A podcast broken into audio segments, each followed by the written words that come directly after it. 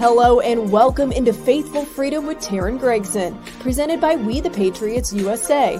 Thank you for watching us on the We the Patriots USA Rumble channel and Red Voice Media, and for listening on New Hampshire Family Radio WLMW 90.7 FM Manchester, New Hampshire, KKVV Radio in Las Vegas, Real Talk 93.3 The Voice of Freedom in St. Louis, and anywhere you listen to your podcasts. If you'd like us on your station, email us at Teryn at WeThePatriotsUSA.org.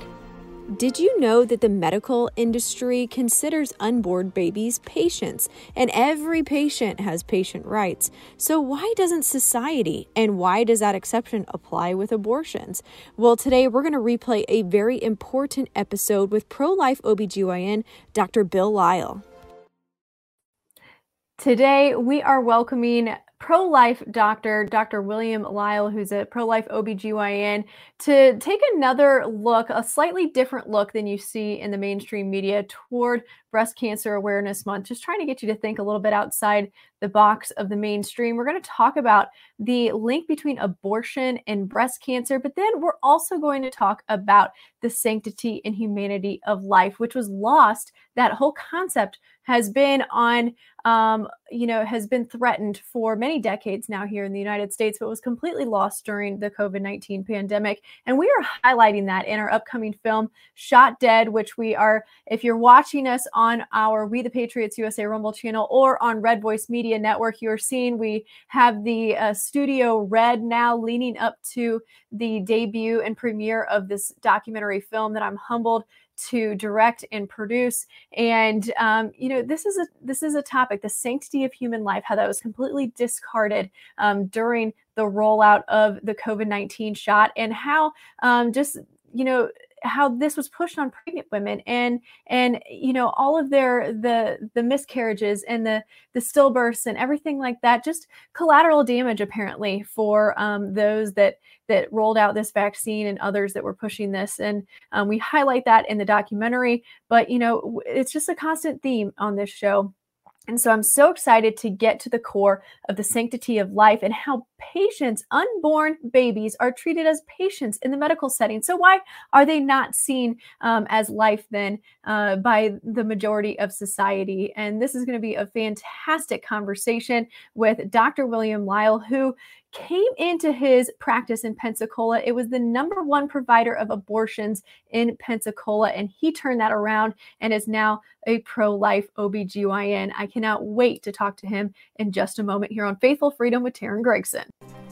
This episode is brought to you by the Carnivore Bar, providing a fuel source for ancestral carnivore, paleo, and keto eaters who value their on the go autonomy without sacrificing quality nutrition. For 10% off, use code We the Patriots at carnivorebar.com. That's We the Patriots with an S at carnivorebar.com for 10% off. Where do we go from here? Because the battle has just begun. As eyes open, we continue to arm ourselves with the truth in all aspects of our lives, asking questions and relentlessly searching for answers, educating ourselves and forging a new path forward. Hear from real people faithfully pursuing freedom. This is Faithful Freedom with Teryn Gregson, presented by We the Patriots USA, a nonprofit 501c3 organization working to preserve and reclaim our God given inalienable rights. Dr. Lile, thank you so much for joining the show and for doing so on a busy day where you brought multiple lives into the world. That's amazing.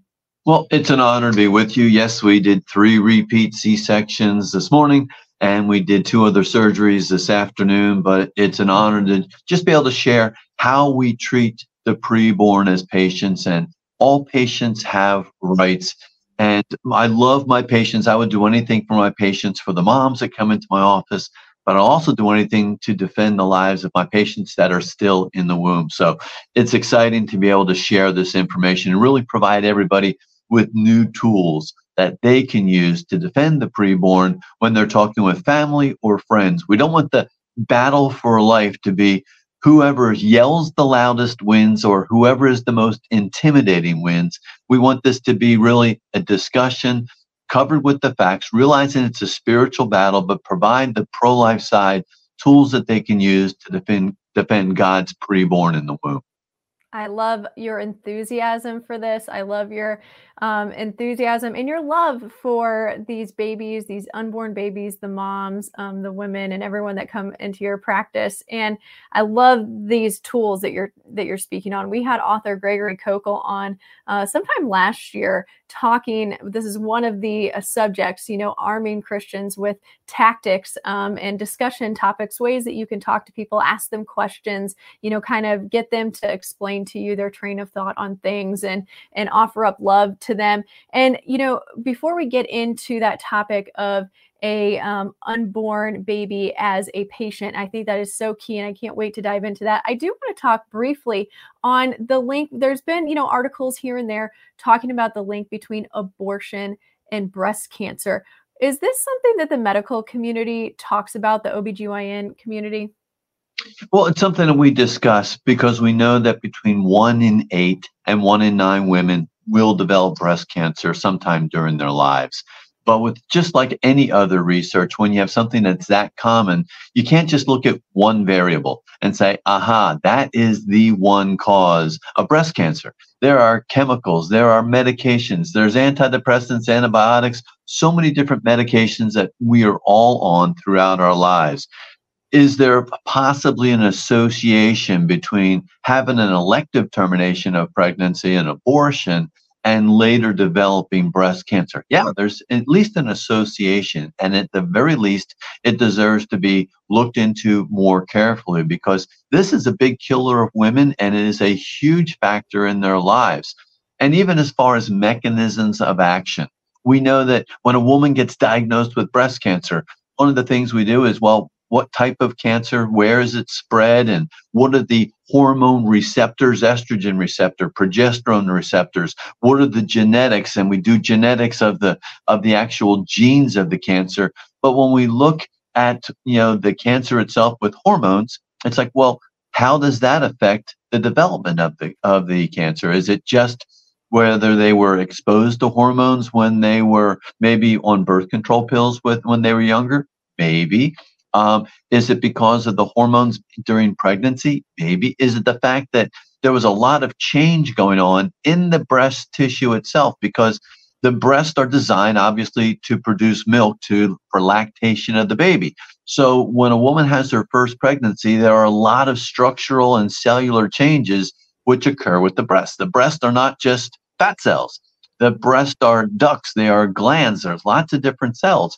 And when all of a sudden, especially in that first pregnancy, when there's a lot of change going on these cells and they're moving in a new direction, but then abruptly, without the body planning it, all of a sudden the, the pregnancy stops with by having an abortion. You can have cells that were making change to become a different type of cell, but all of a sudden they now have no direction. It's like the pregnancy isn't occurring anymore. I don't know. I was in the middle of kind of like you're in the middle of changing lanes on the highway, but then you lost the direction. So when it comes to breast cancer and having an abortion, it's at least an association that deserves a little bit more research. So you can't say that everybody who has an abortion will develop breast, breast cancer, but you also can't say that there's absolutely no link between any kind of abortion with later developing breast cancer. I mean, true science is going to look at the middle and it's going to say, okay, is there an association and look at the data. We don't want true science is always going to be accurate. I mean, God's the creator of true science and the scientific method. The problem is we have a lot of really screwed up scientists who interpret. You can give me a bunch of data and I can pretty much find whatever I want in that data. But going in with an unbiased, you know, mentality where you don't want to look for a conclusion, you want to look at the data and have the data guide you towards that conclusion. So when it comes to so many women have had an abortion before, but then when you look at one in eight to one in nine women sometime in their lives will develop breast cancer, those women deserve to have the facts have the answers and for us to do the research to have them make informed choices. I agree. That's um, such a key point in there. And for you know, women, so many, I feel like, are misled whenever they do go in for their abortions and they're told that it is a safe um, procedure. And on for many different reasons, it's not. And this is just another one of those reasons. I mean, obviously, women do have miscarriages that, that end their pregnancies um, and everything, but this makes so much sense that it's happening, um, you know, not for any natural reason that took place. Um, you are electively unnaturally ending a pregnancy. And so um, I, I, appreciate you breaking it all down like that. We're going to talk um, on the other side of the break here about you know treating the unborn as patients in the medical realm and how we can talk about that on the greater scale of you know being pro-life out here so in just one moment here on faithful freedom with teryn gregson all right, you guys, a couple of weeks ago, I introduced you to the Wellness Company and their medical emergency kits. Well, you know, I also want to talk to you guys about the spike formula that they have because it's the only product that contains ingredients researched to block and dissolve COVID spike protein in the bloodstream. Whether you had to get the shot, whether you had COVID or you just never fully got over it, you're watching the research pouring in about vaccine shedding. Spike protein is a serious concern for some. And while we won't truly know the extent of these effects for years to come, there is something you can do now to protect yourself and keep you and your family well. The wellness company says take spike protein daily to combat spike proteins and get back to that pre-COVID feeling. Go to twc.health slash WTPUSA and use code WTPUSA to save 10% at checkout. That's twc.health slash WTPUSA, code WTPUSA for 10% off. And we welcome back in Dr. William Lile to Faithful Freedom with Teryn Gregson, talking about the sanctity of life. Tell us about how all patients have rights, including patients that are unborn and still in the womb.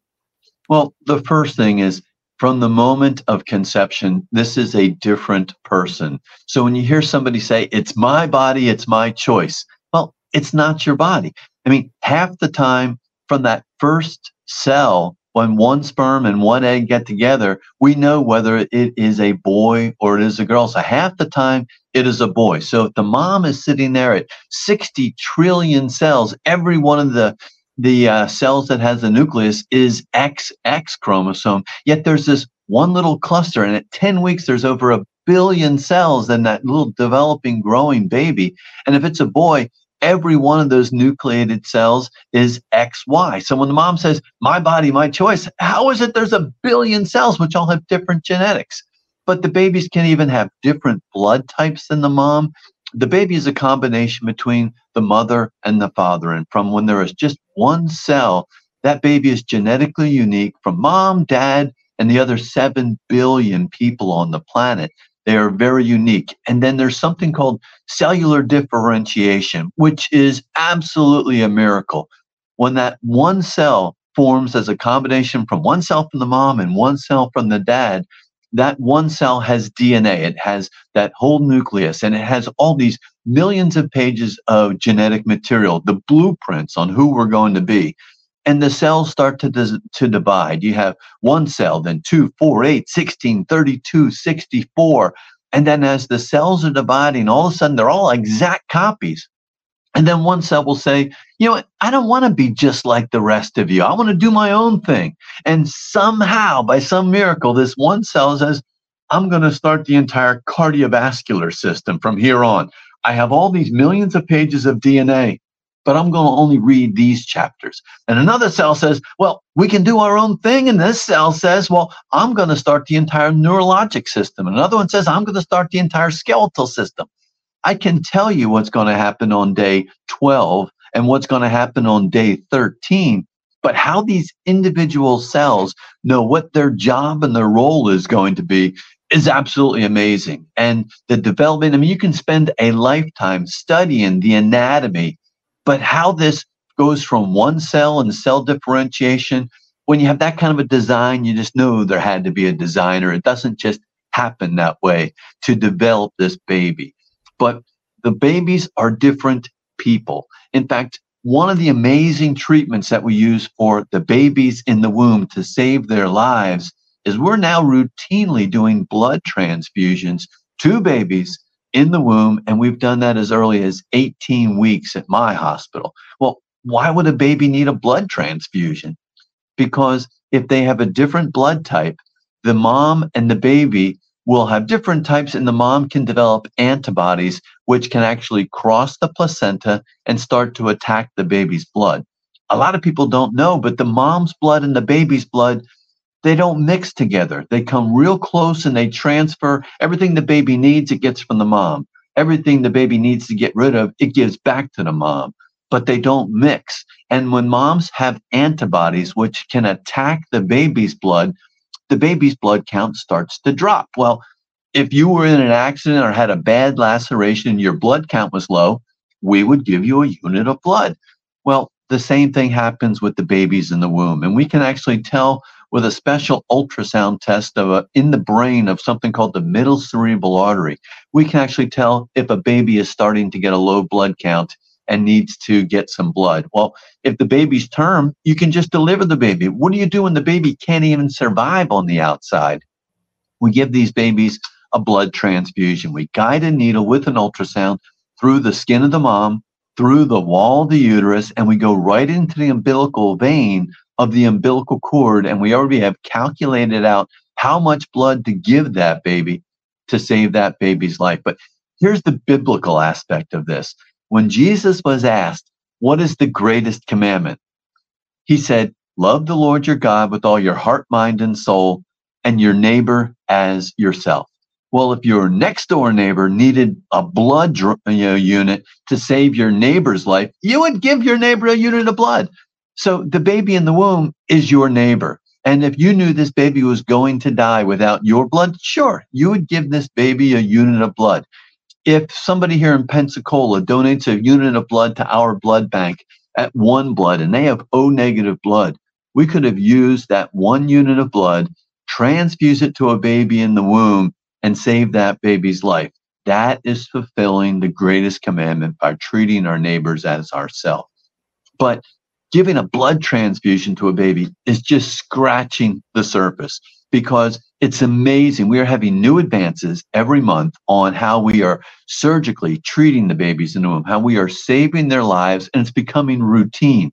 We used to call the specialty maternal fetal medicine. Now, a lot of these centers just say, we're the fetal medicine center. We practice fetal medicine, where their emphasis is on the baby in the womb. That is their patient. They're like, yep, the mother is important, but the baby is their patient. And so they are saving the lives, and that's where they are focused.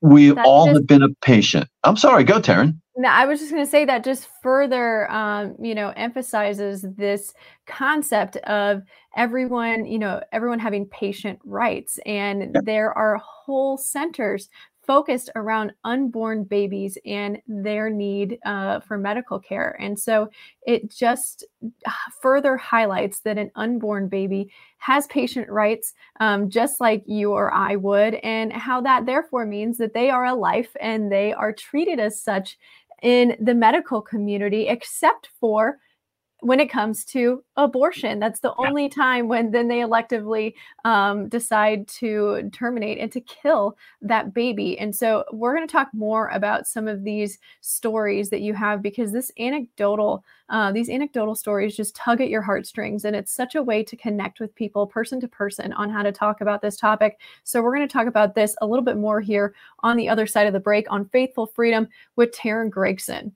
Breaking news and a case update from We the Patriots USA. In what could be one of the most important medical freedom cases in our lifetimes, if not ever, in April of 2021, Connecticut Governor Ned Lamont signed into law an act eliminating religious exemptions to mandatory school vaccinations at all public and private schools in the state. This week, We the Patriots USA filed a cert petition with the SCOTUS asking the justices to hear our appeal of the Second Circuit's dismissal of our religious exemption lawsuit.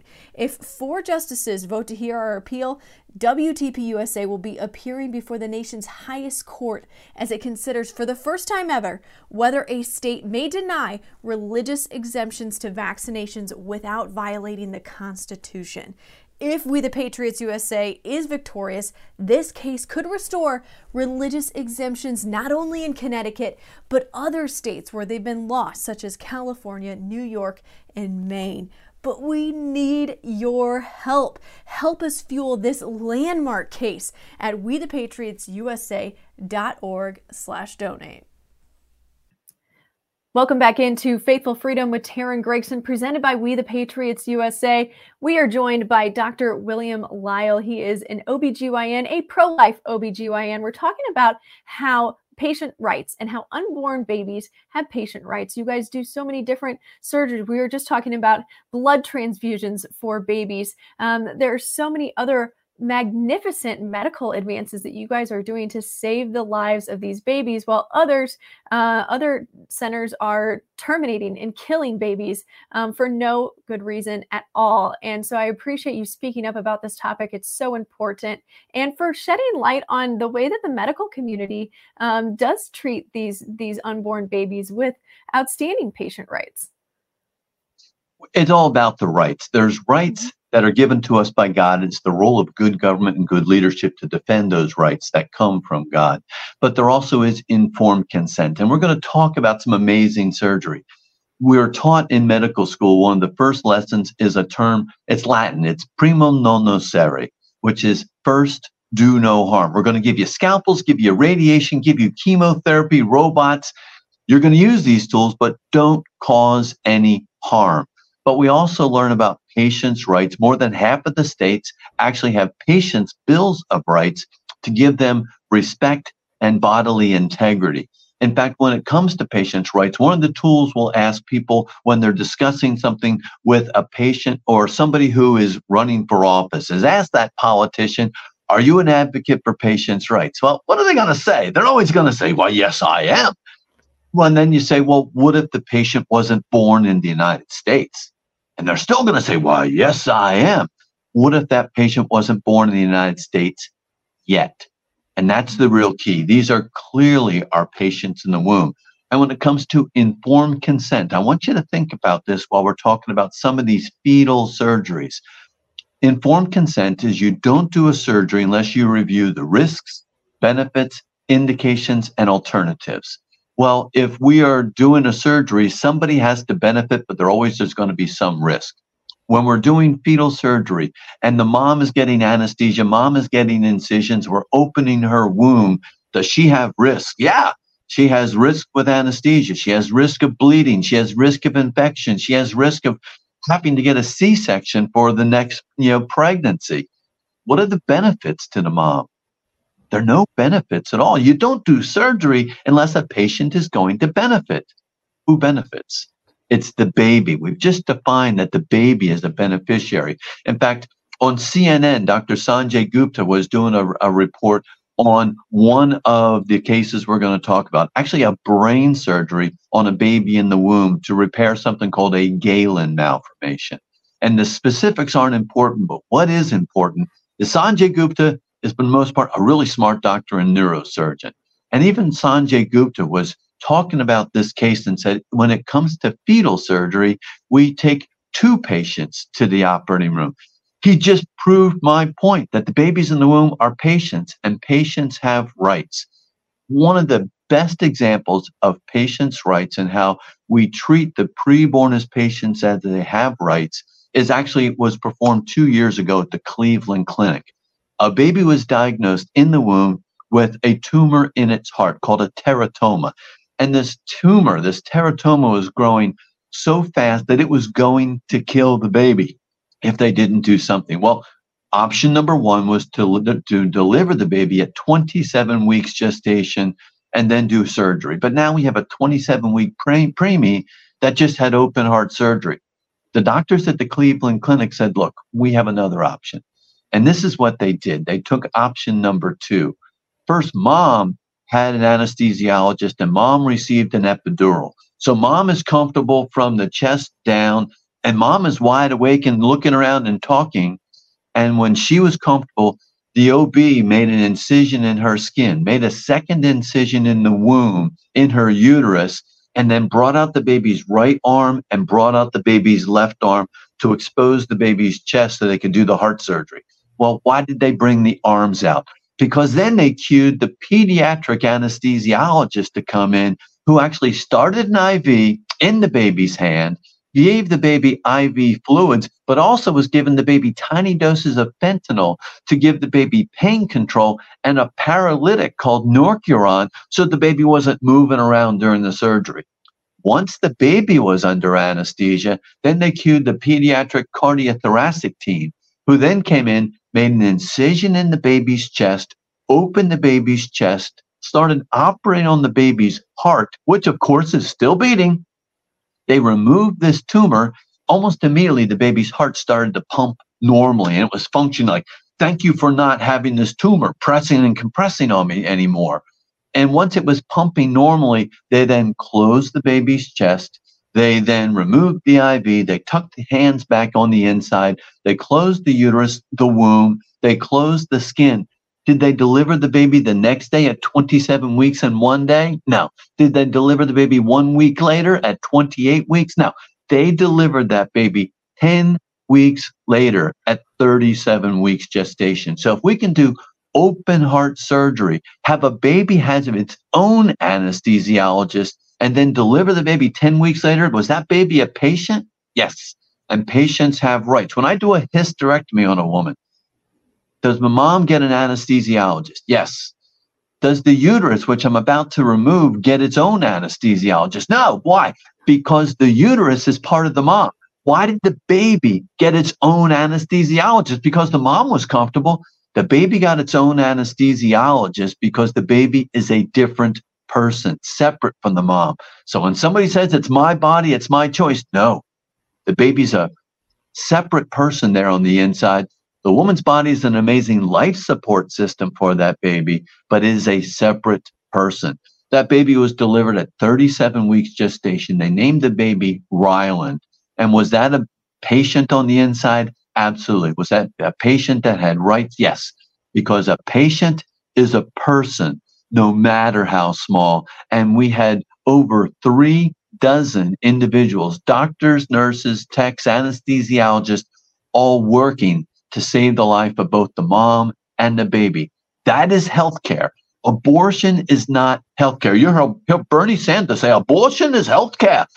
It's not healthcare. You had two heartbeats go into this room with the baby with getting open heart surgery. Two heartbeats came out. What's abortion?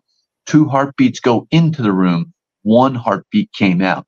If you are losing the heartbeats and the lives of half of your patients, that is not healthcare. That is not medicine. What they performed at the Cleveland Clinic, that is healthcare at its highest level. I it is such um, an easy way to digest that and to think about it that way. And um, you know, I pray that others uh, do come to to view it that way and to see it um, in such a light. It's still hard for me to wrap my mind around the fact that OBGYNs who, uh, you know, are supposed to be spending their time treating these babies as patients, trying to save their life, doing everything that they can. Some some OBGYNs do perform abortions in their office. It's not like you have to necessarily go down the to a Planned Parenthood or an abortion center. You can go into some OBGYN offices and and and elect to get an abortion in an office where they're supposed to be saving and protecting babies that's when you know it's a spiritual battle. I mean, you've mm-hmm. spent four years in college, four years in medical school, four years in residency. Why? To have healthy moms and healthy babies. And then to turn around and your goals were healthy moms and healthy babies. But then, you know, I don't know if you know this, there's a, a new fellowship that's been out for a few years. And first, let's define what a fellowship is. After the college, the medical school, and the residency, you can opt to do a fellowship and specialize more. And in obstetrics, you can obsess, you can specialize and do a fellowship in high risk obstetrics. You can specialize in GYN oncology, reproductive endocrinology, urogynecology. Well, there's another fellowship, and it's called complex family planning, where after two years of learning how to have healthy moms and healthy babies, you spend two years to learn how to do late term abortions and how to perform selective reductions where you might have a mom who has triplets or maybe quadruplets and you're like yeah i'm going to help mom out so that she doesn't go into preterm labor and actually selectively abort baby B or baby D. I mean, it's Sophie's choice. So, how can you spend your life having healthy moms and healthy babies and then decide you're going to take the lives of babies? That's when you know it's a spiritual battle. And yes, the majority of OBGYNs in the country are pro abortion, but there's an organization that is called APLOG, the American Association of Pro Life Obstetricians and Gynecologists, aplog.org. There are 60,000 OBGYNs in the country, board certified, licensed, capable of practicing obstetrics and gynecology. We have 7,000 members of APLOG, board certified OBGYNs who say, I have the gravitas, I have the training, and I have experience to let you know that these babies in the womb are not just a blob of tissue. These are our patients, and they are actively taking a stand. I'm I'm proud to be a life member of APLOG, and when you see an injustice. If there's an injustice in one place, there's an injustice in every place. And we are trying to use our knowledge, our experience, our status, our gravitas to stand up and defend God's preborn in the womb. But it is a spiritual battle. What is abortion at its core foundation? You've seen with the attacks going on in Israel. You see people burning the Israeli flag. You see people burning the American flag. Well, what good does it do to burn the Israeli flag or the American flag?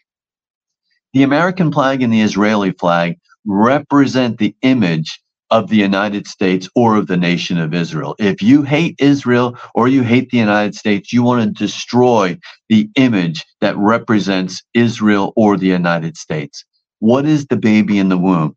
Genesis 1:26 says that after God had created all of the universe, all the galaxies, the planets, the stars, put a little extra time in the in uh, on Earth, all the mountains, all the streams, all the rivers, all the mammals, all the birds, all the fish.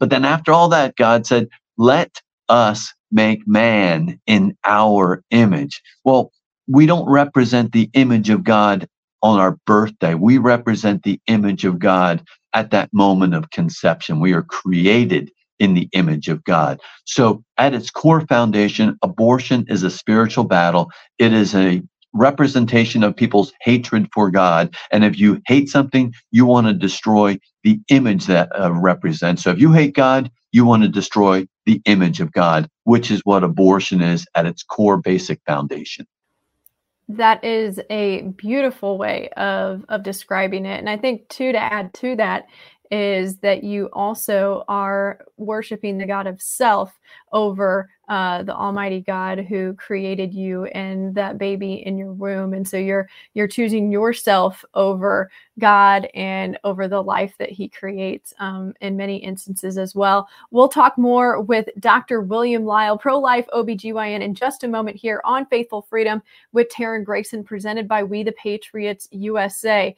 Thank you for tuning in to this best of episode as we head into the holidays. I want to make sure and remind you to go to shotdead.org and view our recent documentary. You need to stand up for the kids because it takes everyone. That is a quote from the film from Father Ernest Ramirez, who lost his 16 year old son five days after the Pfizer shot. See how his heartbreaking story weaves together with other stories from parents who have lost their babies and their children to this shot at shotdead.org. And we are currently battling censorship. They have tried to censor this film. They took it off YouTube immediately. They are shadow banning us across social media and even a little bit on Rumble. So please, the biggest thing that you can do for us this Christmas season is to share. Just simply share shotdead.org. Take out your phone right now, text the website to a friend and have them watch it. Please help us save the kids. Welcome back in to the show and welcome back in for our final segment. Dr. William Lile, pro life OBGYN, talking about this spiritual battle uh, behind abortion and, and wanting to end the image uh, in the life of those that are created in the image of God of these unborn babies and how patient rights, everyone has patient rights, including the unborn, how that further um, talks and, and emphasizes the fact that all of these um, babies are sacred. All life is sacred. And so I appreciate you standing up and, and sharing the information about um, the, the, the organizations that people can follow that are pro-life OBGYNs. You also have your own um, website, prolifedoc.org, where people can find you as well. Um, you know, what what is the one um, turning point that you think could be for some of these doctors that you that we talked about that we don't understand how they practice all of this um, medicine on how to save babies and women for years in medical school and then all of a sudden they change course and they decide to practice on how to end the lives of babies um, electively in the womb. What is it, this topic of patient rights? What is it that really, you know, with someone who has a scientific brain, that you can get across to them how to break down the fact that that is a patient with a right to life? Well, having a discussion with them like we've been having a discussion that's going to not affect them because they already know this information. They're taking care of these moms and these babies. The most effective tool it's going to sound real simple. It's the gospel. It's the gospel that changes hearts. It's the gospel that changes minds. It's the gospel that changes behavior. I mean, when you look at the gospel, I mean, the good news of Jesus coming, loving us all enough that he came, he lived a perfect life, he gave his life for us, and three days later, he conquered death and rose again for all sinners. Well, when are we sinners? He did that for all sinners. And we know in Romans 5 8, we're all sinners. But what does it tell us in Psalm 51 5? It says, And we were sinners from the time my mothers conceived us. So if God loved the preborn from the moment of conception enough that he sent his son for all sinners, then we really need to defend the lives of God's preborn.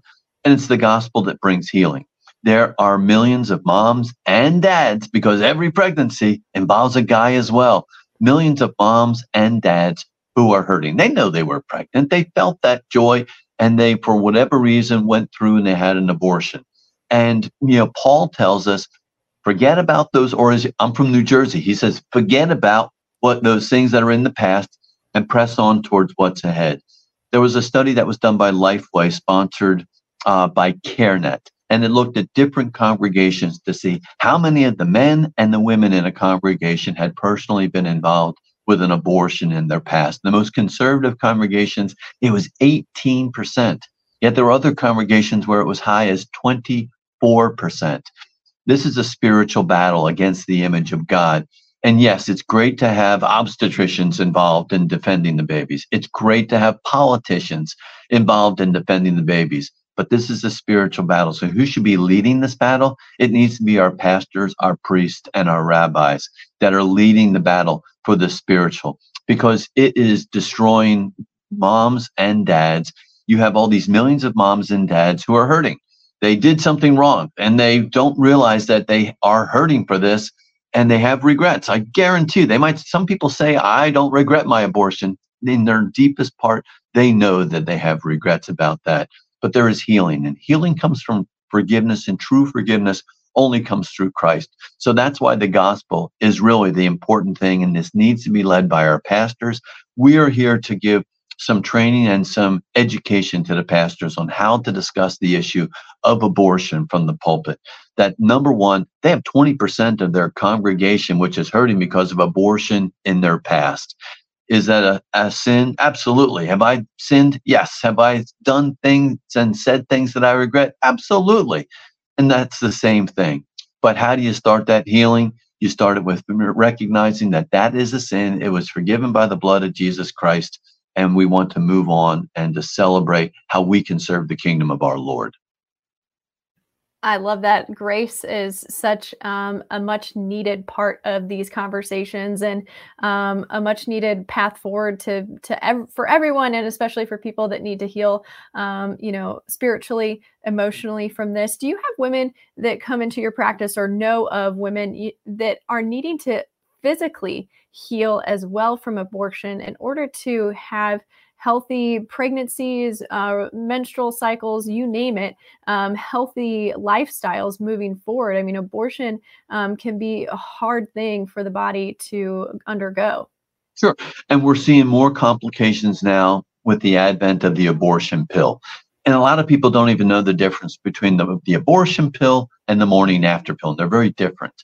The morning after pill is indicated to force a woman to have a menstrual cycle the morning after she has had intercourse. And it's still wrong in its own way, but it's very different from the abortion pill. The abortion pill is indicated for, you know, stopping and killing a baby in the womb, not the morning after, but 70 mornings afterwards, 10 weeks. And it will 98% of the time kill a baby that is in the womb. But now that you have the abortion pill in a lot of states available mail order without even having an ultrasound done, moms really don't know how far along they are. And what we also have is we have moms who are taking the pill at 12 weeks, 14, 16 weeks. It might kill the baby, but mom's not going to be able to pass that pregnancy. And then they have to have surgery to have that pregnancy removed. But there's a lot of trauma that is involved emotionally and physically with this. And the other thing is lives are at risk. Yes, the abortion pill will kill a baby 98% of the time. But let me give you another statistic. The number one pregnancy related cause of death in the first trimester of pregnancy is a ruptured tubal or ectopic pregnancy, and that occurs 1% of the time. So when somebody is just calling the doctor or just going online saying, I have a positive pregnancy test, I need the abortion pill, 1% of the time, that pregnancy is going to be not in the uterus, but it's going to be in the tube. When a woman takes the abortion pill or has it mailed to her, she is told, you take this pill and then you're going to take another pill the next day, and you can expect to have bleeding, cramping, and pain. Well, what are the symptoms of an ectopic pregnancy, which is rupturing and blowing out? The exact same. It is bleeding, cramping, and pain. Women are dying, women are getting hurt because of the abortion pill. And now more than 54% of all the abortions in the United States are performed with the abortion pill. But what a lot of women don't know is the mechanism. The abortion pill works by stopping a very important hormone called progesterone. Progesterone, it's a big word. What is it short for? It is a progestational steroid hormone. This is the hormone a woman's body releases when she is newly pregnant and it says, okay, we got a new full time job. We want more nutrition to the uterus, more blood supply. We're going to relax the uterus. We're going to have a new full time job supporting the pregnancy. When you block progesterone, you block the support for the baby. The abortion pill blocks that hormone. But we have been very successfully in safely reversing the effect of the abortion pill, where we have a healthy mom and a healthy baby. How? If the abortion pill is lowering the uh, the progesterone levels, we just give them bioidentical, the exact same hormone, progesterone, that we give them to bring it back up. We have a nationwide network of physicians, over 500 physicians, and we have documented safely and successfully for both the mom and the baby reversing the effect of the abortion pill 4,500 times. I've attempted reversal 19 times myself and I've been completely successful 15 out of those 19 times, which is absolutely a thrill as an obstetrician to have a baby that was going to die. And then you used a little bit of science and a lot of prayer and you've safely reversed that effect. But it's wow. an amazing ministry, coast to coast. But the abortion pill is where most of the abortions are being performed, but it is not safe. There are dangers involved. Wow. Wow. That praise the Lord for you being able to save uh, those babies. And thank you for explaining that. I don't think that, once again, women are getting informed consent um, whenever they are opting to take the abortion pill. Dr. William Lile, we thank you so much for your time today uh, to record this episode with us and for all the work that you do. Again, you can check him out at prolifedoc.org. We'll also put the links to um, the various organizations, pro life organizations that you mentioned here today as well. Thank you so much for your time. You're welcome. If you enjoy our content, prayerfully consider making a tax-deductible donation at WeThePatriotsUSA.org so we can continue to power the education arm of our mission that also extends to work to preserve and reclaim our God-given inalienable rights. God bless, and thank you from everyone here on Faithful Freedom with Teryn Gregson, presented by We the Patriots USA. We the Patriots USA does not endorse or recommend any product or service advertised on this program. We the Patriots USA is not a healthcare provider and cannot provide medical advice or treatment.